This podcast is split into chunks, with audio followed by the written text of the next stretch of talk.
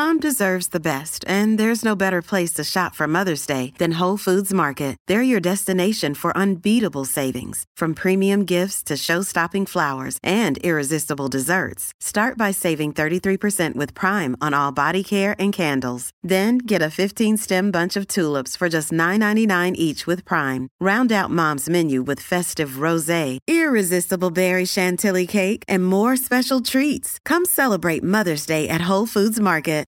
Welcome to Mind Love, episode 78. Today's episode is all about the healing power of mushrooms and an incredibly inspiring story of success. The more you know, the less you know you don't know type of things. And as the company has grown and as you become a, your CEO of a bigger team, you actually kind of learn that it's kind of the opposite what you would assume happens. At least for me, is like I've had to learn a lot of vulnerability and sensitivity and softness and humility, realizing that I don't actually know much. That's been a big lesson on a personal development side. I guess on the business side, you realize that almost every problem or opportunity that the company has is tied to people. Turn up your frequency with Mind Love. Bite sized brain hacks for seekers, dreamers, and doers. It's time to give your mind a little love with your host, Melissa Monte.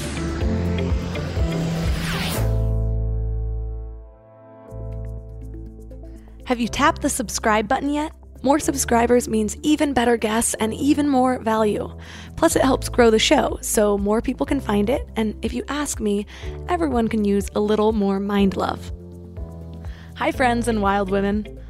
I am super excited about today's episode. I know I say that a lot, but I'm extra excited because I am turning 34 today. May 14th is my birthday. And I've been working on something behind the scenes that I think some of you are going to be really excited about. Mind Love now has a shop.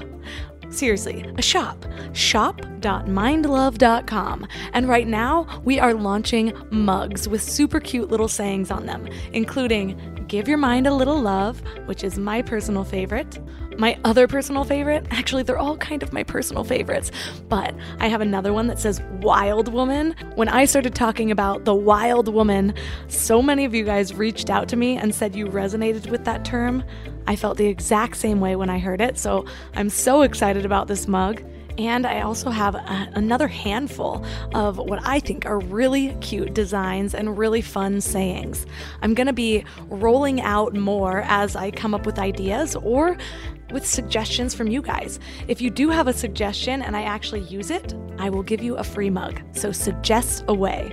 I'm really picky with designs and typography and font choices, so hopefully you guys will love these as much as I do.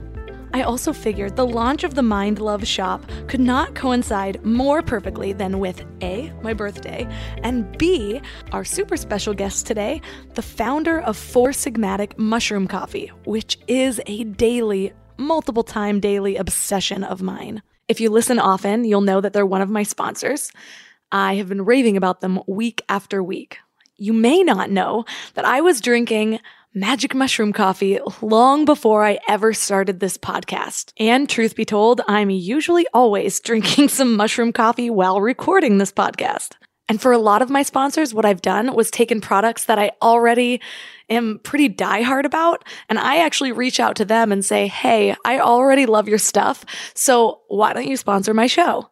And this one happened to work out because as life would have it, I ended up becoming acquainted with Tero, who is the founder of Four Sigmatic. He's friends with my friends, so I've seen him at a few different mastermind type events. Well, Tero is hugely inspiring. He came over here from Finland. He's lived in, I think, eight different countries, but he actually grew up foraging mushrooms on his farm with his family. He's been interested in health and wellness all of his life and decided to bring that lifelong knowledge of the benefits of mushrooms to the masses and in a totally new way. For the most part, some of these really functional mushrooms with really powerful benefits were only really available to the elite. I mean, have you ever tried to buy decadent mushrooms at the farmer's market? You basically have to give up your firstborn or your designer dog, whichever one you love more. No, but really, a lot of mushrooms are really expensive. So Tero had a dream to make them not only affordable, but accessible to a wider range of people. So, today, for the first part of the interview, we're going to be talking about some of the crazy benefits of mushrooms and how they can enhance your life, including your immune system, metabolism, energy levels, physical performance, aging, longevity, your skin, and even your cognitive ability. The way your brain works depends on this episode, guys. Well, the second half of this episode, we're going to learn what it took to become as successful as Taro's become. Taro didn't just face the challenges of starting a business, which, as many of us know, so many businesses fail. The route of the entrepreneur is difficult to say the least. But Taro also had to face the challenges of doing all of that as an immigrant. This episode has so much gold in it, especially if you are considering forging your own path. Or, shall we say, foraging your own path. okay, I'll stop. Today, there's more than three key things we will learn the magical healing and enhancing power of mushrooms, how much coffee is good for you, and when it becomes harmful, a prediction into the next wave of health, and a secret tip about chocolate that may have changed my life, guys. And I'm not even touching on all the business tips we're going to learn in the last half of this episode. And if at any point during this episode you just need to stop and get yourself some mushroom coffee, I don't blame you. Use the code MINDLOVE for 15% off your entire order. And I have one more surprise in honor of my birthday and the Mind Love shop. If you do make a purchase using the Mind Love code from Four Sigmatic, send me a screenshot or some sort of proof of order, and you will be in a drawing to win one of five of the new Mind Love mugs, and you get to choose your mug. Keep in mind that everyone always assumes that so many people enter contests like this, so they feel like they don't have a lot of hope. But consider the fact that there's way more friction in winning a contest from a podcast than, say, on a website. So just keep in mind, you actually have a pretty good chance of winning if you decide to participate. And really, just imagine it. How amazing would it feel to spice up your morning routine with some delicious mushroom coffee or matcha or chai latte or golden milk in an adorable, inspiring mind love mug? Before we dive in, I want to share the easiest way to start each day with a positive mindset. Thousands of other wild women are loving my daily morning mind love emails. They're short daily reminders of your own beauty, magic, and power that are the perfect addition to your morning routine. Just visit mindlove.com and sign up right there on the homepage. You'll get some amazing free gifts when you do.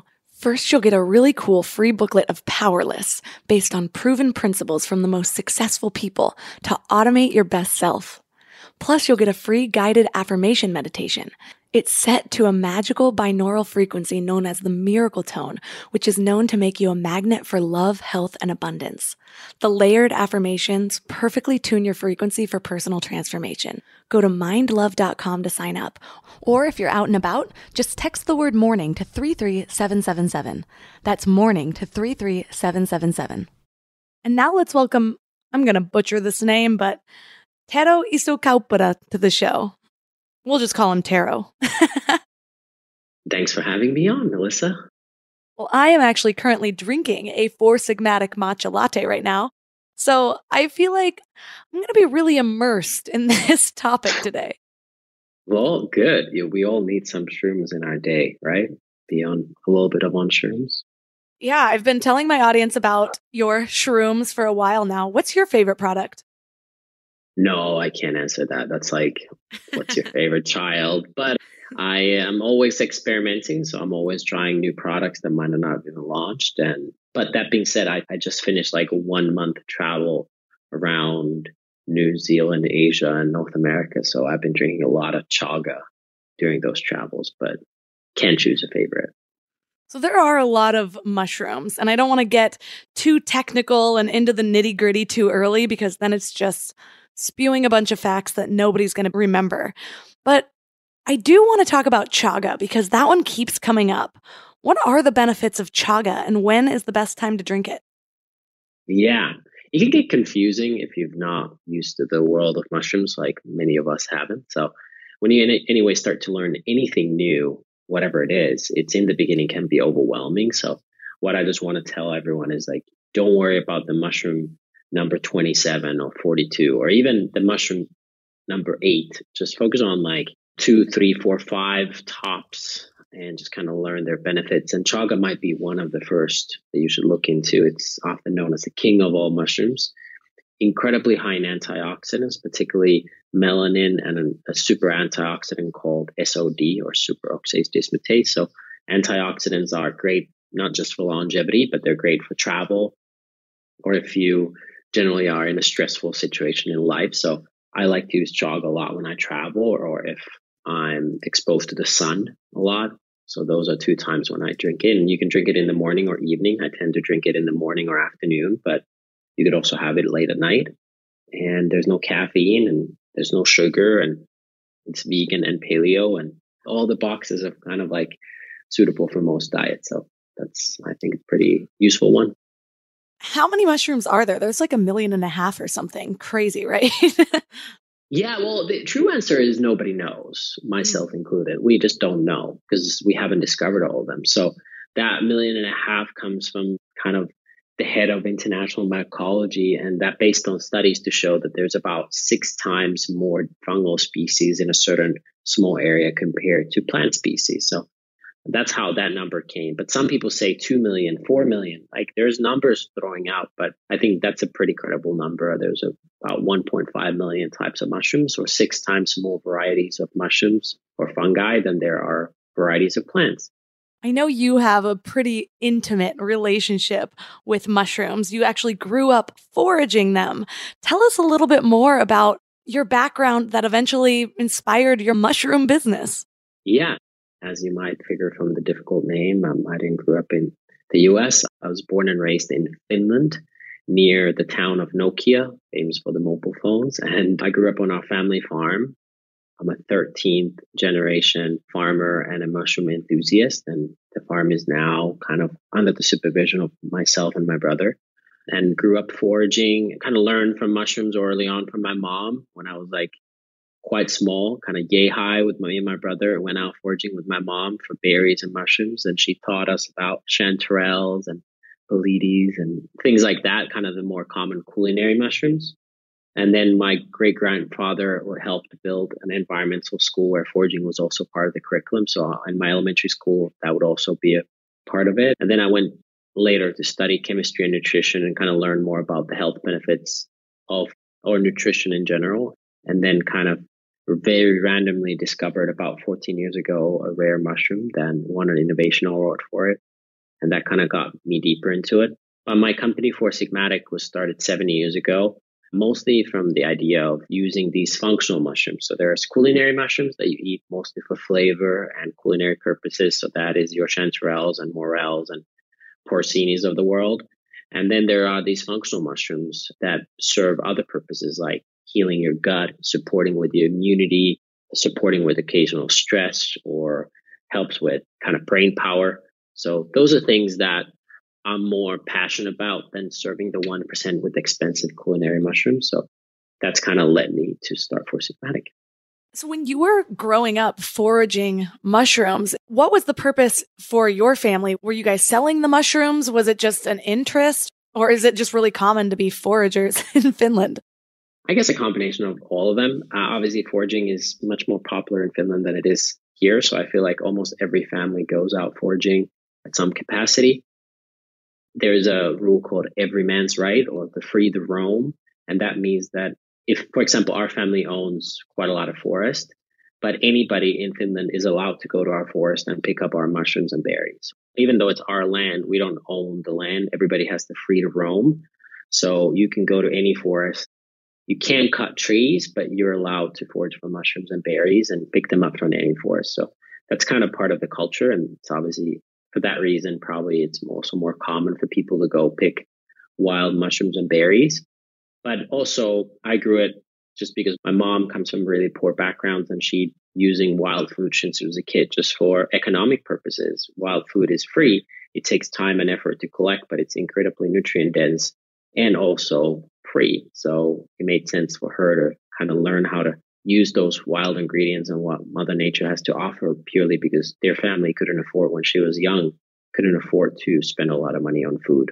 So that came out of necessity. But my dad's side of the family, where the farm comes from, has a much longer lineage of using mushrooms for various purposes, in general, using the forest and the land to provide economic purposes as well and sell various food ingredients, mostly oats, but also other things like that.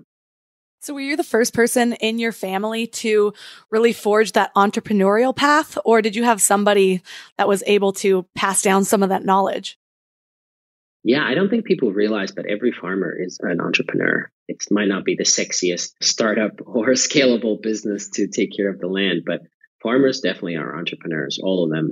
So I grew up in an entrepreneurial mindset, not maybe in the most scalable international way, but definitely grew up in a family of farmers. The idea of kind of forging your own path was a big part of it. And even filing taxes and using tax deductions for farm equipment and stuff like that was what I learned early on is that you pay taxes on the profits, not on your income. So let's dive back into the benefits of some of these mushrooms because I kind of need to, given that I am I don't want to say addicted because that word has so many negative connotations. Yeah. And gosh, just one more thing to pass your addictive tendencies on to, mm. Melissa. So I guess the first question I should ask you then is can you have too many mushrooms? Because I might be teetering that line. Yeah, uh, no, they are generally regarded as food. Like the amount you would have to consume is just ridiculous. Same way as you can overeat on carrots or you can drink too much water. It is possible to overdose on pretty much everything, but amount you would have to consume these mushrooms are pretty high. So I wouldn't be worried about having one, two, three cups a day. That's totally fine. That being said, there's probably a level after the I don't know the fifth cup or sixth cup when the benefits kind of plateau. So I'm not sure if it's worth the effort beyond a certain point. But what are your favorite products? What are the ones that you like to take daily? Well, I really love matcha in general. And before you guys even offered matcha, I bought a whole matcha whisk and an expensive Breville, Breville, I can never say that word, Breville frother. Pro tip, guys, if you're starting a company, make sure you can actually pronounce the name of your brand. but I love playing with my matcha flavors. So sometimes I'll add a little bit of almond extract, mm-hmm. or other times I'll add some turmeric and cinnamon. For a while, I had maple extract. So I love playing with my matcha combinations. And your traditional matcha allows me to do that. Yeah. But I've been traveling a lot lately, and a lot of the other things you sell come in these little travel size packets. So I've really been loving the mocha. I also love the golden milk in the evening. Ooh, the reishi cacao is so good. I have an order of the chai latte coming, and I also have some of the chocolate coming. To be perfectly honest, I have not tried one that nice. I don't like. And have you tried the matcha latte? Have you tried the travel version of the matcha? Yeah, that's actually really good too.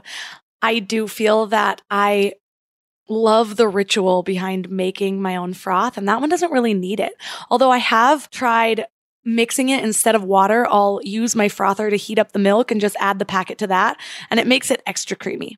Yeah, it's like a vegan paleo latte with coconut milk powder. So it's dairy free and sugar free. So it's we're trying to be more inclusive versus exclusive. A lot of health brands tend to be a little more exclusive, and we're trying to figure out like what are the recipes and formulations that fit most common diets. So that's kind of a one attempt. So the original matcha contains a mushroom called lion's mane, which has become in the last few years very popular. When I started the company about seven years ago, that was not very popular actually. A lot of people did not realize the power of lion's mane. Lion's mane is used for cognitive function. It's known as the smart mushroom. So monks used to use it before meditation. And there's some pretty interesting research on that and nerve growth factors of how using lion's mane for that. And I think uh, just in the last few years, the people's interest on various cognitive boosting substances or nootropics, as they're sometimes referred to, has grown a lot. And I think lion's mane is one of the kind of food form safe ways to support your brain with cool nutrients. So I think adding that to coffee or matcha, which both can be used for cognitive function, is pretty fascinating. So I think coffee and matcha are best used when you have to do some serious thinking or work. And then when you double down and add lion's mane to it, you probably get a more kind of a even effect without the jitters, but also it supports further supports the thinking part. I have some questions about lion's mane because I've heard amazing things for what it can do for your cognitive ability, like actually being able to focus at work.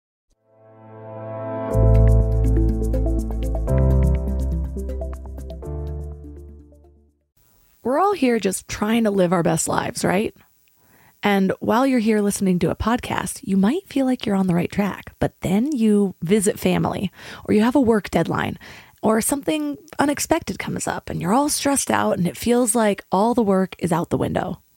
That's why it's so important to consciously curate what you can control, like who you surround yourself with, what you watch, what you listen to. So I'm going to add another podcast to your toolbox The Dr. John Delony Show. He has a PhD in counseling and has been sitting with hurting people for 20 years. He shares practical advice for everything from how to connect with people, how to face depression, overcome anxiety, and learn just what it means to be well. But what's really cool about his show is you can even leave a voicemail or send an email, and he'll address your topic or question about mental or emotional help on the show. So no matter what you're going through, the Dr. John Delony Show is here for you. Listen to the Dr. John Delony Show wherever you get your podcasts or follow the link on the website. I'm constantly sharing with my clients to stop searching in life and instead start aligning. It's true with purpose, with relationships, with higher versions of yourself, and it's also true for hiring. The best way to search is actually just to match with Indeed. Indeed is your one stop hiring platform with millions of job seekers visiting every month, and their powerful matching engine helps you find quality candidates fast.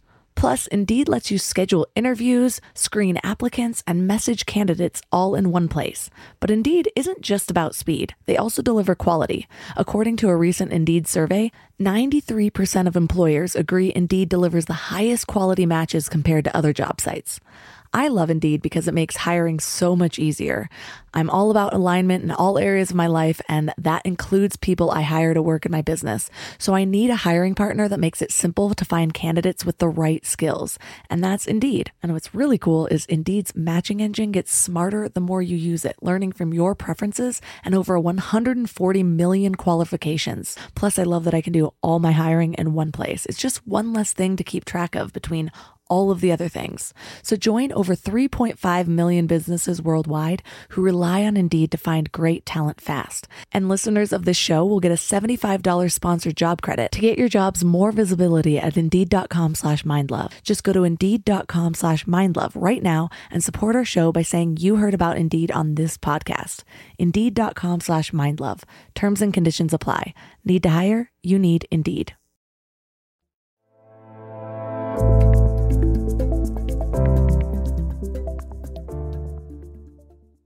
Lion's mane is what you put in your focus shots as well, right? Yeah, yeah, that's those are delicious. Thank you. No, seriously, I love them. I wasn't expecting to because I don't like energy drinks and I don't think I've ever actually enjoyed any sort of little energy shot.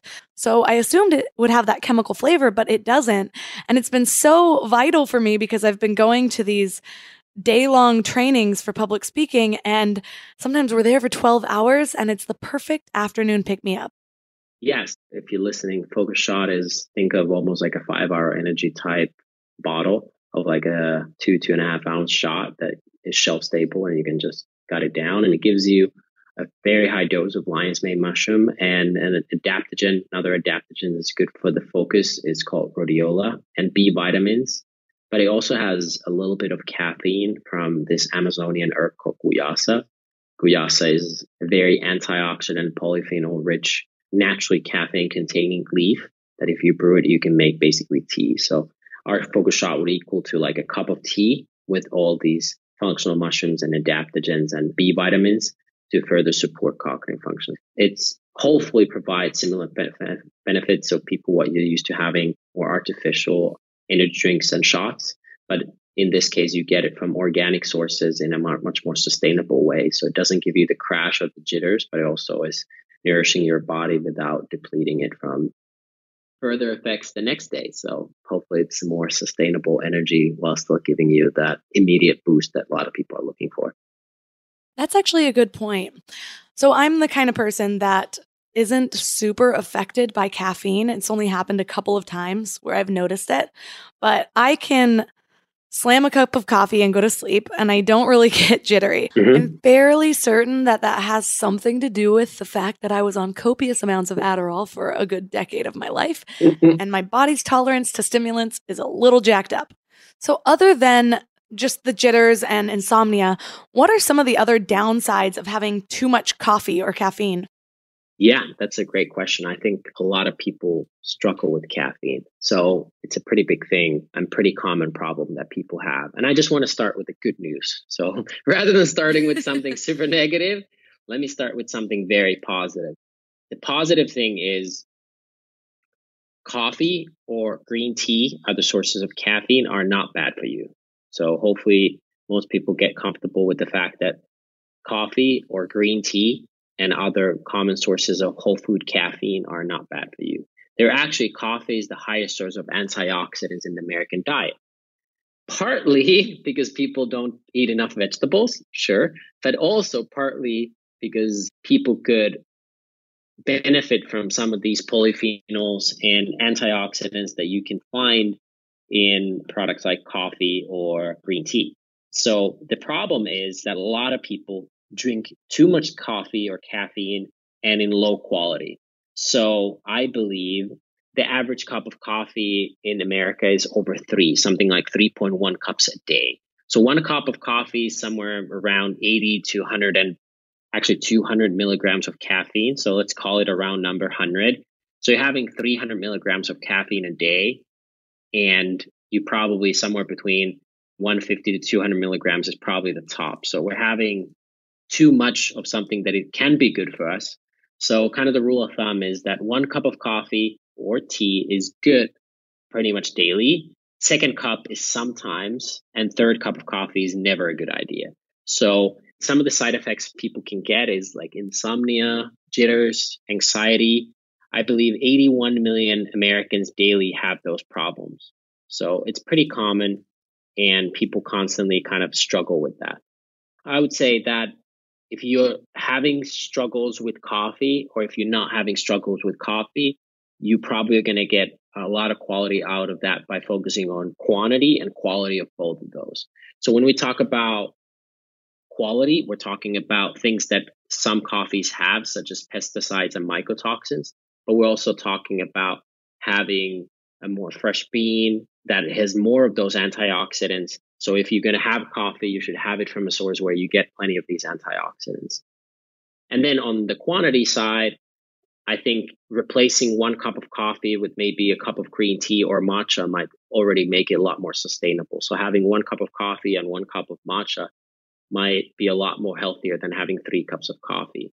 And then using these mushrooms and adaptogens to further reduce the negative and harmful effects while still adding other kinds of nutrients is also a smart idea. So, step one, be mindful of the quality of coffee you drink. Step two, be mindful of the quantity. Maybe replace one cup of coffee with something caffeine free or with a green tea or matcha.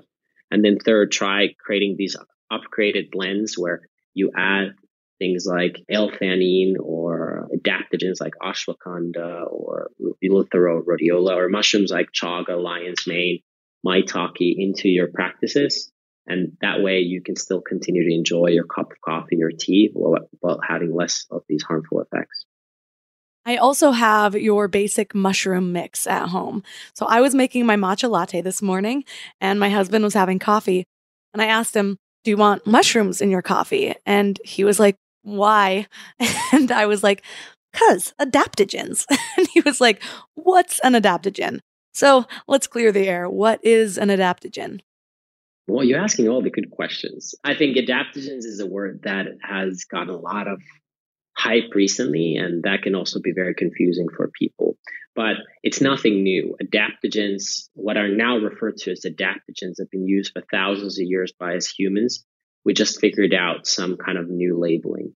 And the story of adaptogens really starts in the Soviet Union, where the Soviet army had figured out that if you give soldiers stimulants like amphetamine, by the way, kind of think of like how many students, but also soldiers run on amphetamines. So, like you said, Adderall. And those can boost performance on a short term, but can have negative effects the following day. So even when I had to go to the Air Force, I was given stimulants and then you're kind of like on fire for a certain while and then you have this drop.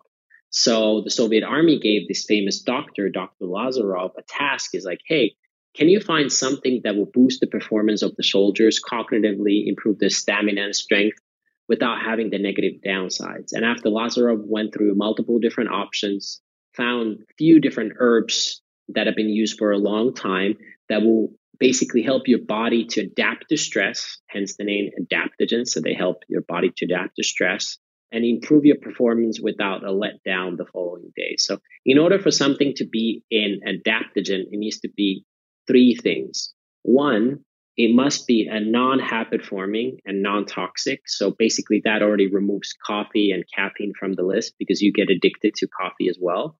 So that would not fit the list. Nicotine is another one that can boost performance, but it's not safe on a daily basis. You get uh, accustomed to it or Adderall. Those would be not adaptogens because of this first rule. So first rule is safe to take basically daily. Second one that it is non-specific. So something that is an adaptogen will probably help your immunity out of your cognitive function. And this can be hard sometimes for people to understand that something is non-specific, but it helps with multiple body functions. And then third rule, it restores balance. So it's not a stimulative like coffee or nicotine, it, and it's not sedative like valeriana or chamomile, but it works two directionally. So you could have this in the morning and in the evening, and it will help you either have energy or sleep deeper, depending on what your body needs. So famous adaptogens include things like ginseng and ashwagandha, and mushrooms like reishi and maybe shiitake. So those are just some common adaptogen examples. Let's talk cordyceps because this is an ingredient that has been popping up a lot in the fitness industry. And cordyceps helps performance, right?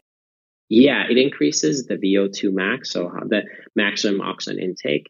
And you can perform better in sports and have more energy if you have more oxygen in your lungs and in your body. So it kind of boosts performance if you're an athlete or you just want more energy naturally. And you breezed over one that I recognized, maitake. And I've heard that that one can actually curb your appetite. So tell us a little bit about maitake. Maitake, just like many other mushroom names, the name comes from Japan. It's Japanese. So shiitake, reishi, enoki, those are all Japanese names. A lot of the original kind of research and use comes from Japan, although Scandinavia, Russia, and even Brazil have been pioneers in some of these mushroom consumption for health benefits. So but maitake means the dancing mushroom. Mai means to dance. Taki means mushroom. So you find it in shiitake, enoki taki, matsutake. That means mushroom.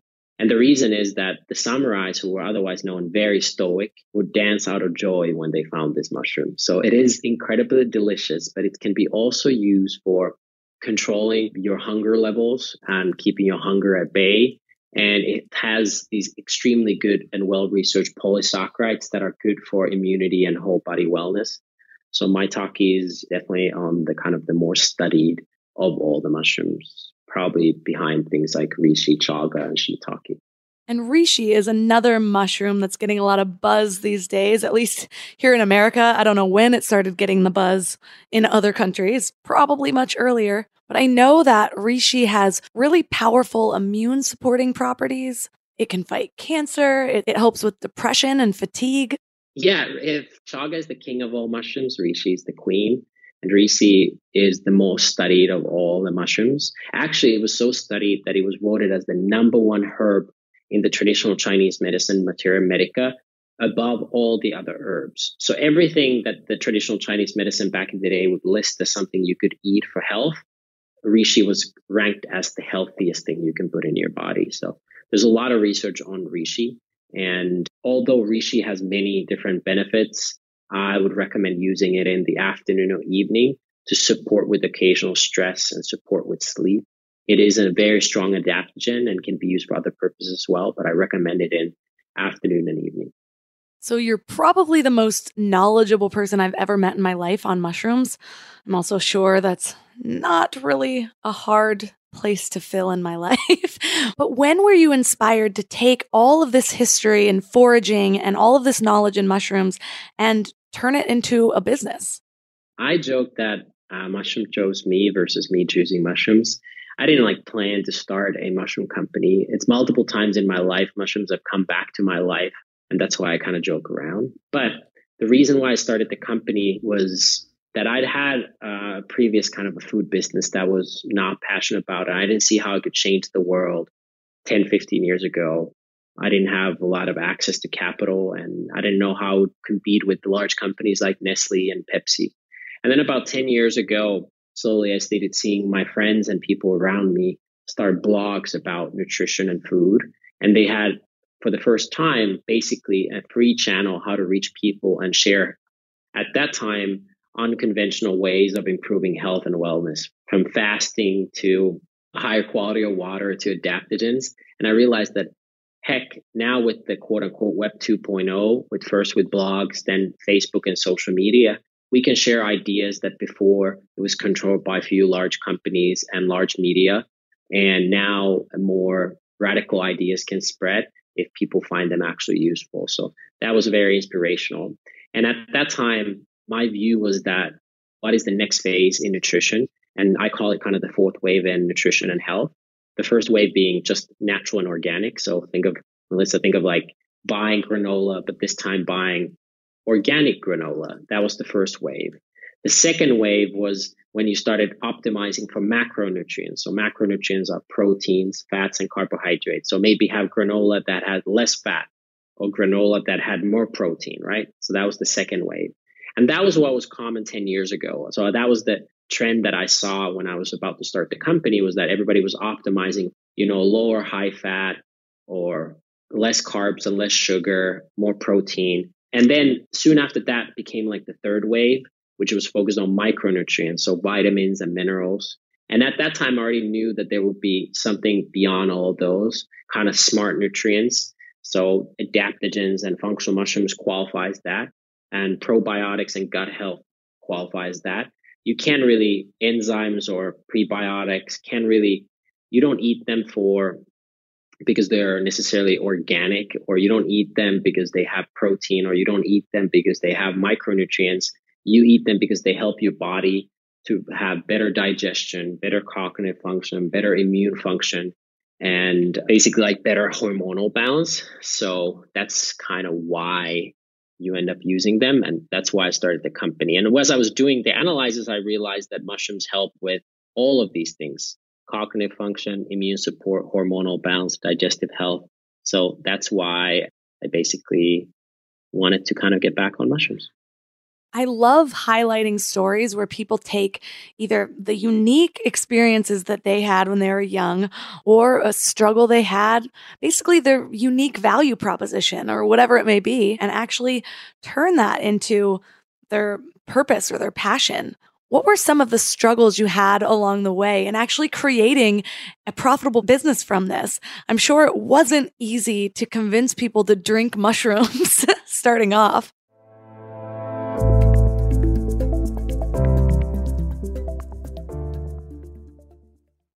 And now for another episode of Lies We've Been Told About Our Health. We've all heard we need eight glasses of water a day, right? Well, hydration isn't actually about water intake. It's about the balance of water and electrolytes so that our bodies are actually absorbing the water instead of just passing it through. A lot of people go for those sugary sports drinks, but let's be real, those do more harm than good. I've found a better solution Element. It's a zero sugar electrolyte drink that's all about effective hydration. Each pack gives you essential electrolytes like sodium and potassium without the unnecessary additives found in other drinks.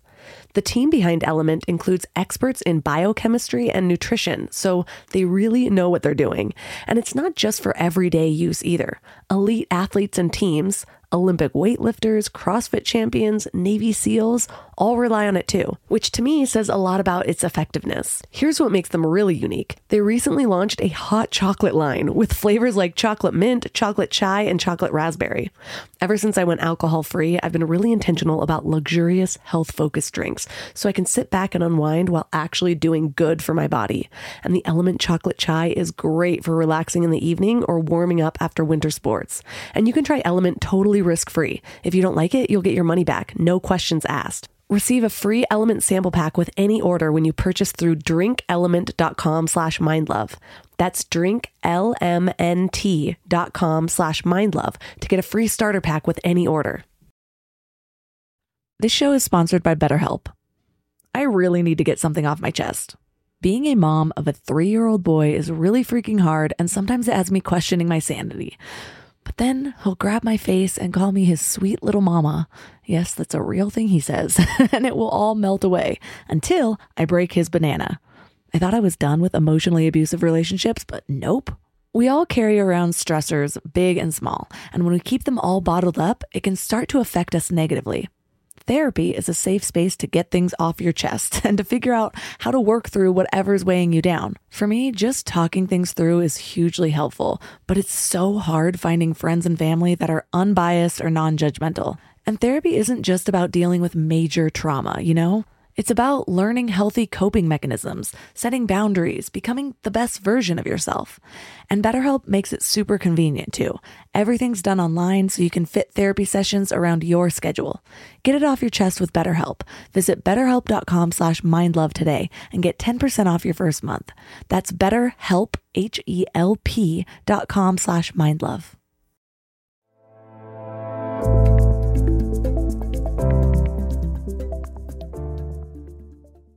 What were some of the struggles you had along the way in actually creating a profitable business from this? I'm sure it wasn't easy to convince people to drink mushrooms starting off. Oh, for sure. I mean, if the value proposition is me with an odd Finnish name coming from overseas and moving to the US, and my dream was to convince all the Americans to drink mushrooms, as you saw with your husband, it's a tall order. So it's like, oh, why would I ever drink mushrooms, right? So a lot of education was required, but education will only get your like to understand how things are. If you create products that are difficult to use or taste bad or too expensive, that's going to limit how many people will actually start using, even if they know what's good for them.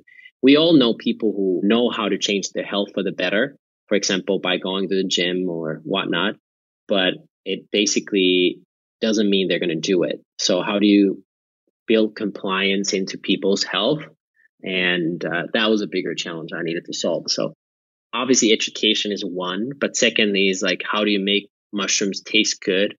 And how I solved that was just like kind of reverse engineering American people's nutritional balance. A lot of these mushrooms and adaptogens taste bitter. They don't taste like what you would assume mushrooms to taste. They taste more like black tea or dark chocolate. So by using things like bitters like coffee and cacao as a way to mask their bitter flavors was a way how you can make the you know flavor more palatable. So that's why two of our most popular products are mushroom coffee and mushroom cocoa because the cacao or the coffee in those products kind of mask the bitter flavors of of what otherwise might be not enjoyable to a lot of palates. So, real talk, your business is hugely successful. It's gotten the attention of celebrities. It's been everywhere Joe Rogan, Tim Ferriss. And I really see you as on the forefront of making functional mushrooms trendy, which isn't an easy feat.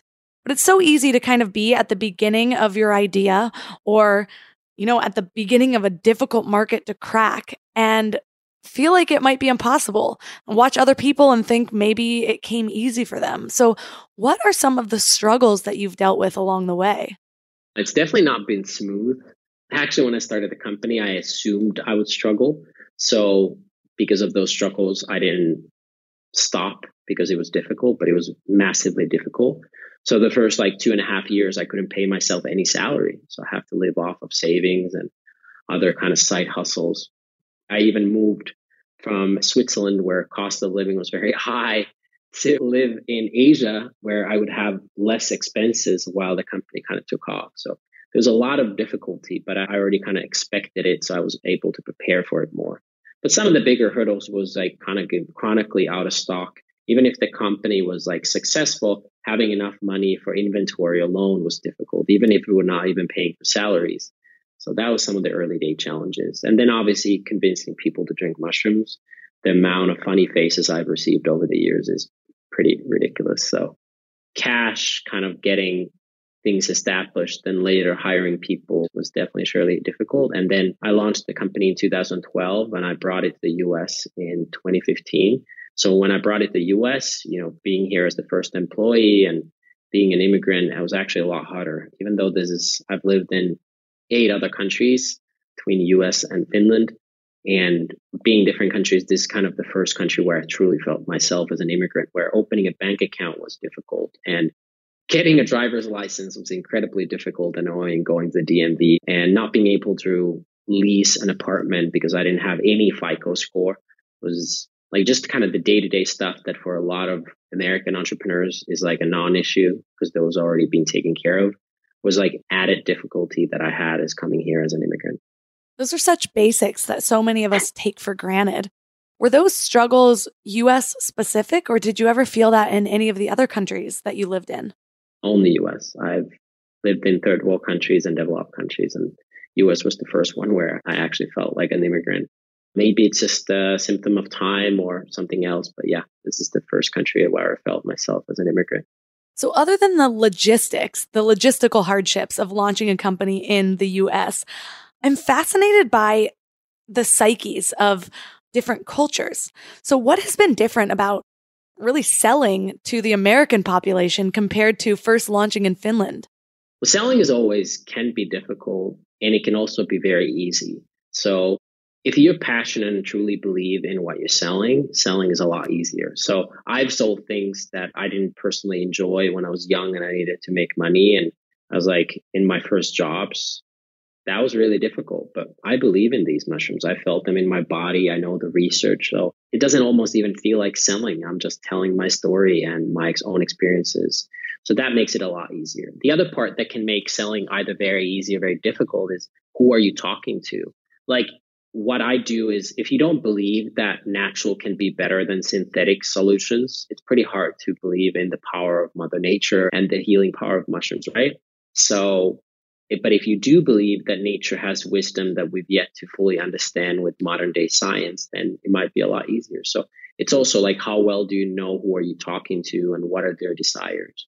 But what has been different Four Sigmatic now sells in over 60 countries and what's different about the US consumer and maybe some other markets is in the US, granted different states have different things. So you can't compare Montana and Florida or California and Vermont, right? so there's differences within the US as well. But definitely people have very short attention span. They're like, hey, just give it to me quick. Like, why would I take this? Like, there isn't time for a long conversation. They want to get to the point very quickly. They want to know very fast what's in it for me. And if you can answer that question, they're very open to changing their behavior. Versus maybe, let's say in France, you have the people are willing to take their time to study topics but they might not be as eager to change their coffee ritual to include mushrooms if the whole life they've been drinking some of their favorite espresso.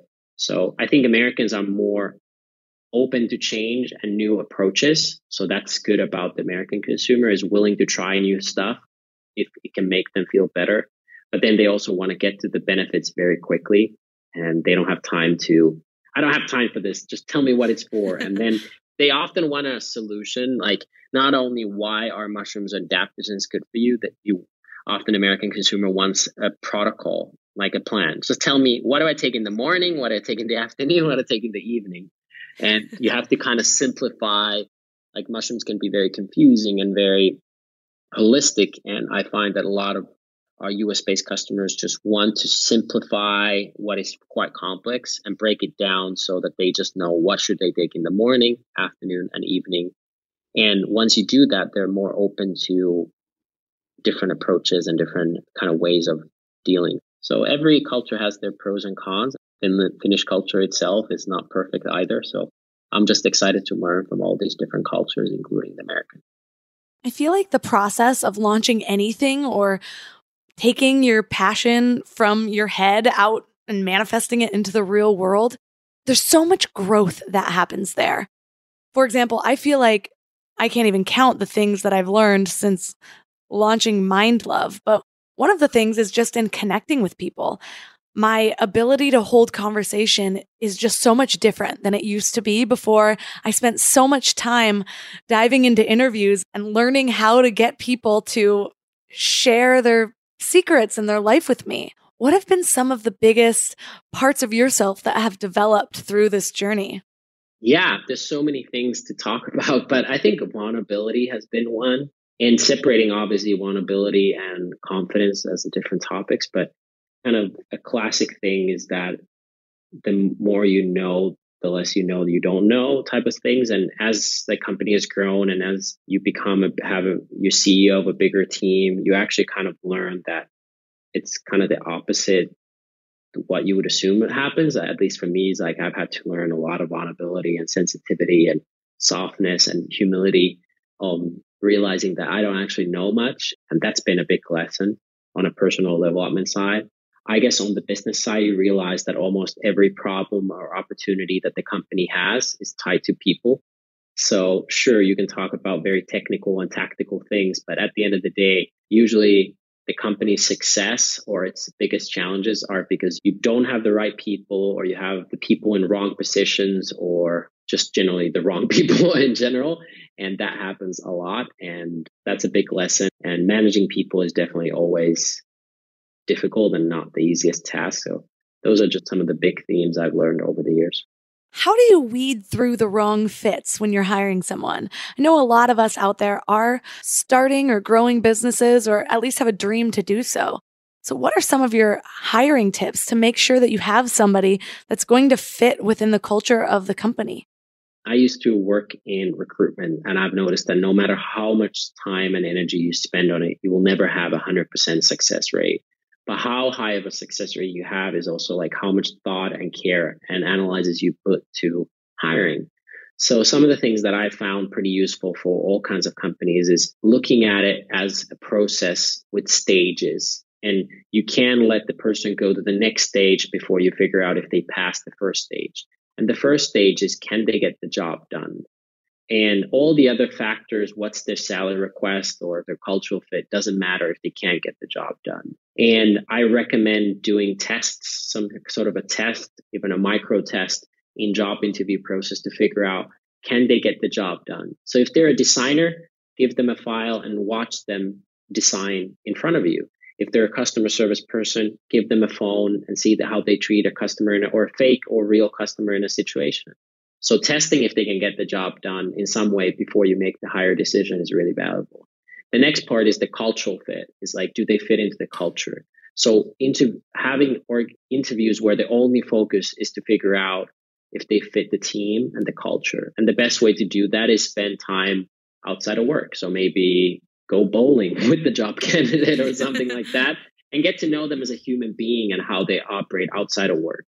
And that requires time and effort. And that can be some people in a hurry to hire. So it doesn't always happen, but I highly recommend meeting people in non work environments or having mutual friends where you can kind of check their backgrounds in different ways. And only after you figured out that they, A, they can do the job, B, they fit the team is like, what is their growth potential? How much they can grow? What's their upside? And then what is it going to cost you time and money wise to bring this person on board? And those are the questions that we ask. We've also kind of stolen a page from, I believe, originally from Amazon of like trying to hire someone who's 50% better than our current team. So kind of raise the average, raise the bar. So when somebody comes to our team, even if they're a suitable candidate, but we don't feel like they will raise our average of our employees' skill sets and knowledge, we don't want to hire them. So we want the company average to constantly keep growing slowly but surely as the company also evolves. Earlier, you mentioned the different waves in the health industry, and you touched on that one of them you anticipated coming. And being on the forefront of an industry like making functional mushrooms trendy, you must be fairly intuitive in at least the wellness field. So I'm curious, what do you see coming up next in wellness or any upcoming trends? Yeah, I'm not sure if it's intuitive or more just just living it. I've lived that this industry my whole life and just seeing it firsthand. And just like with anything else, there's basically like a way how things mature. I mean, technology is the one that is the most studied, but there are pioneers of certain technology and then they have early adapters. And then there's a chasm before it hits the early majority and then late majority and laggard. So I think you can look at it from the use of mobile phones or the use of smartphones, or now maybe with artificial intelligence or virtual reality. Like there's a certain technology that comes that first is used by just a handful of people. It's expensive, it's complicated to use. And as the solutions get cheaper and better, and people get more used to the previous solutions, then it's more likely that they adopt it. And the same is true for health. Us humans, we always want to get better. We always want to improve. It's just like you can't improve radically always. So it takes a moment. So just following where are people currently in their behavior patterns and what are ways how low hanging fruits, how they can improve their health with small dietary or lifestyle changes. And what I think will happen by and large in nutrition is what I mentioned was the kind of the smart nutrients will get increasingly more important. So people will stop debating should you have high protein, low fat, low fat, high carb, whatever. I think the debate between macronutrient splits will become less active. I think the debate between multivitamins will get less active and people will start to use ingredients that improve their hormonal balance, their digestive health, their cognitive function, their immunity, and I think those will become increasingly more popular and people will realize that the body is more of a symphony than a single instrument. And by adding synthetic vitamin C, you're probably not helping your body that much to deal with the everyday stress and challenges that we all face. So I think some of these more smart nutrients will get popular. I think a great example of that is the beauty world, where I think people are finally catching on to the fact that ingestible beauty and that is a huge factor and I think people are realizing what you eat is what's going to eventually also create the quality of your skin and how your skin looks. And it's not just the things you put on your skin, but also what you eat, what helps to build that skin. So I think that's also a big trend on the beauty side. That is so true. I actually remember this time I was out with my cousin, and my cousin was the one who introduced me to the vegan diet. So she's a nutritionist, and she had been sharing all of these tips with me, and she's just obsessed with nutrition. So she's always my go to person when it comes to anything food related. Well, I remember one time being out with her, and she told me she wasn't eating a certain kind of food. And I can't remember what type of food it was. I just remember it wasn't one of the usual suspects that people remove from their diets, like sugar and gluten or meat. She had already removed all of those. So I asked her why, and she said that recently she had been getting little red spots on her skin. So she was eliminating one food item at a time so she could find what the culprit was. And I remember being amazed because I didn't really realize there was such an alchemy to it. I didn't realize you can drill down one specific food item that might be causing you to look different or act different. I thought it was more of a sum of all the parts or your overall diet. Yeah, well, there are things that hurt our skin, so common allergens or things that irritate our gut and our hormones. So if your hormones are out of whack, your probably skin is out of whack. If your digestive health is out of whack, you're probably also your skin is out of whack. So back to those kind of key themes that really are the big needle movers in our health and well-being. And although topical skincare can help moisturize your skin today and tomorrow, at the end of the day, what's the quality of the cells that create that skin is the huge factor on how your skin looks like. And if your body's irritated by a nutrient or a food that your body finds discomfort in digesting because of various reasons, that's going to cause a lot of stress on your skin as well. So by just sometimes simply removing a food or a common allergen can have a significant impact on your digestive health or your hormonal balance and through that also on your skin. I know you've also recently expanded to the skincare market. Mm-hmm. And what I find interesting about all your skincare products is that they're all safe for consumption. So there's a kind of mask that is a powder that you can put in your coffee that has all sorts of beauty benefits, whether you put it on your skin or you ingest it. And my favorite is the serum. It smells amazing. It makes my skin so soft. And I can also put a drop in my coffee if I wanted to. It's just interesting because I think we're so used to having skincare products that have so many chemicals in them that we don't even think, hey, maybe what I use as a basically a topical cream or a topical solution should be safe for consumption.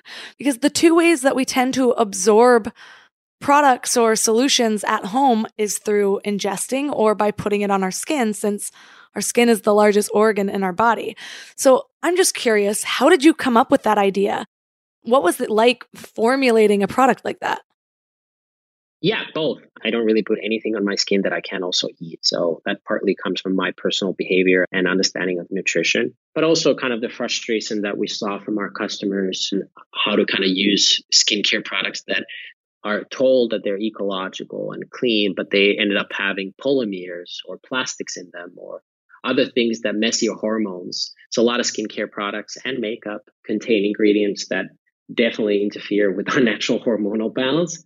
So yeah, that's where that came from. And we launched our first two products, a dual purpose product. So you can both eat them and put them on your skin. We have a Mexican hot chocolate that is also a charcoal face mask. And then we have a serum that also doubles as a daily wellness supplement. At the end of the day, they're meant for your skin, but they're also safe enough and made from real foods like olive oil and jojoba oil and avocado oil that you can also eat very safely. But at the end of the day, putting on the skin is kind of the main point, even though you can definitely also nourish your body internally by them. But yeah, that's the kind of inspiration of why we did the skincare and why we're trying to innovate unique ways how people can incorporate these extremely well studied mushrooms and adaptogens to your daily life without much of a hassle. Because sometimes it can be kind of problematic to add new health routines to your diet and maintain them for months on end. So that's why having like a healthier coffee ritual, a healthier skin skincare serum can be an easier way to incorporate them to your daily life without much of a sacrifice. So I heard you say something recently and it's just stuck out to me ever since. Probably because it has to do with chocolate. well, I am a huge chocolate addict mm-hmm. to the point that my husband actually has to hide any chocolate in the house. but also, there always has to be chocolate in the house. and he gives me one square a day. Otherwise, I'll eat the whole thing in one sitting. Yeah. but you said that if you're craving more than a piece of chocolate after eating it, it's probably not high quality chocolate. This is a tip that I feel like might change my life. So tell me about that. Obviously, sometimes your body is craving for it. So that was a little bit of a general statement. But for example, women during your periods, you might need more magnesium and more micronutrients in your diet. And cacao has high amounts of things like iron and magnesium. So maybe that one piece a day is a little bit of an overstatement, but generally speaking, many chocolates on the market are designed to be hyper palatable. So they're designed to be addictive with certain level of sugar and fat.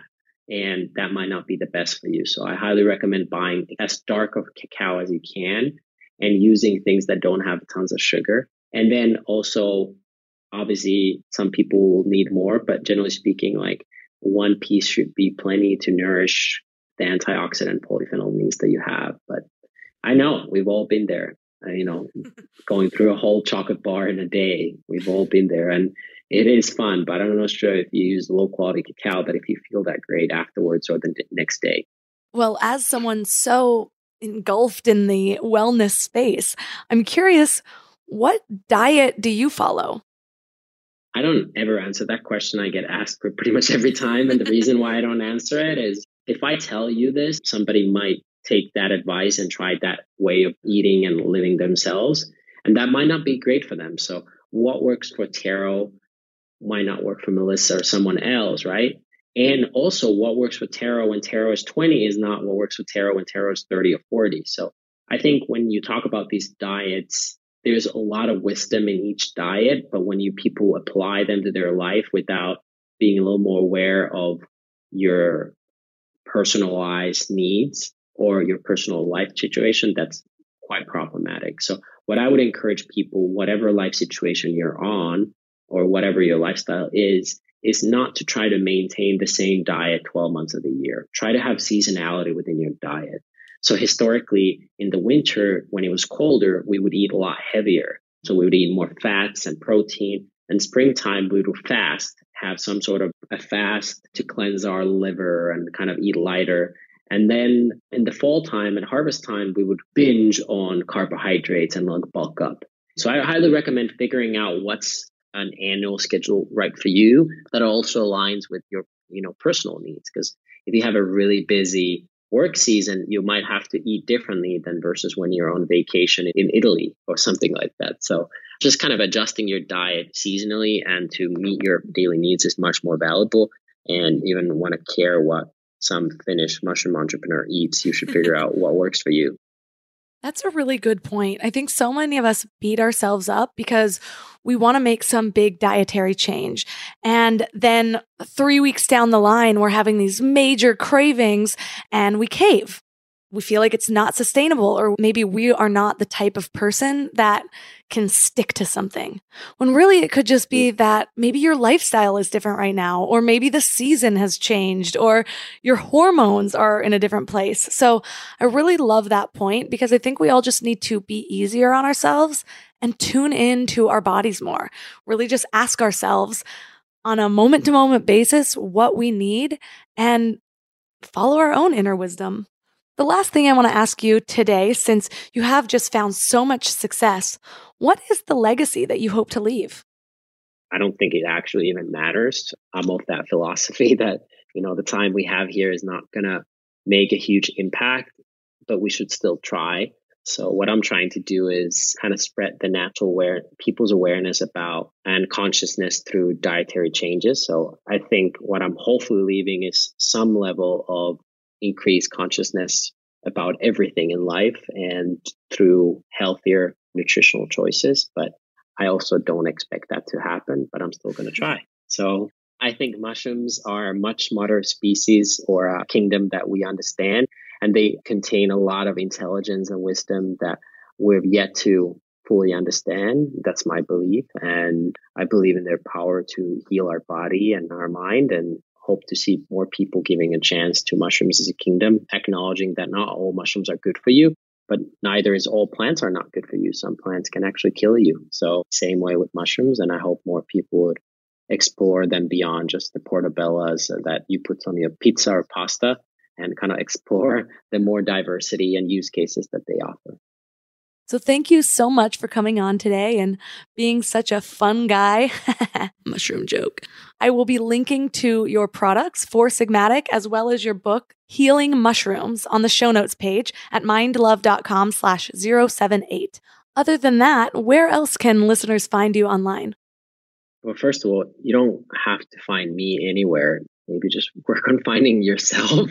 and so, no need to look for me in general. And if you are curious about mushrooms, there's a lot of great books and resources out there, both free and in printed format. So, going to Amazon and looking for a mushroom book or an adaptogen book, or there's a lot of great options. And same, there's a lot of information online, including what Four Sigmatic puts out there. So, if you're interested in learning more about the health benefits of mushrooms and adaptogens, there's plenty of free and inexpensive sources online on Amazon.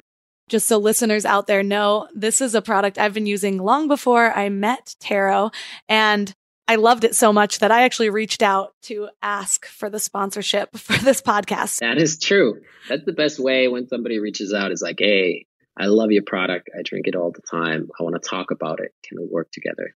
The first time I met you, I actually remember coming up to you and saying, Oh, hey, I drank you this morning. yeah, not creepy at all. No, I'm kidding. I'll be real. I aim for a little bit of creep factor. You got to do what you can to stand out these days. Yeah. So. if it's less than 20% creep, it's fine. It's when you start to go over 20% creep, anyway, it gets a little uncomfortable. I proudly skate the border of that line. Yeah, I think you were uh, 10% or under, so it's okay. Okay, guys, don't forget if you're inspired to get yourself some of this amazing Four Sigmatic mushroom coffee or golden milk or matcha latte, or there's so many flavors now I can't even keep track. Don't forget to use the code MINDLOVE for 15% off, and then send me some sort of proof of your order, whether it's a screenshot or an email at MindLoveMelissa on Instagram, and you'll be entered to win one of five new Mind Love mugs, and you get to pick which one is your favorite from shop.mindlove.com. And of course, feel free to just get yourself a mug on its own as well. Totally fine with me. Well, thanks for sharing this day with me on my birthday. I can't believe I'm 34. Wow, time is flying. Well, I better go celebrate, so you know the drill. Make sure to subscribe. And if you love Mind Love, please leave a five star review. That really helps with the growth of the show. And of course, share it. Share with your friends, coworkers, family, somebody else that you think would love to up level their mind a bit. Thanks for giving your mind a little love today, and I'll see you next week. Thanks for tuning into Your Higher Frequency with Mind Love. To mindlove.com for a free gift to keep your vibes up until next week.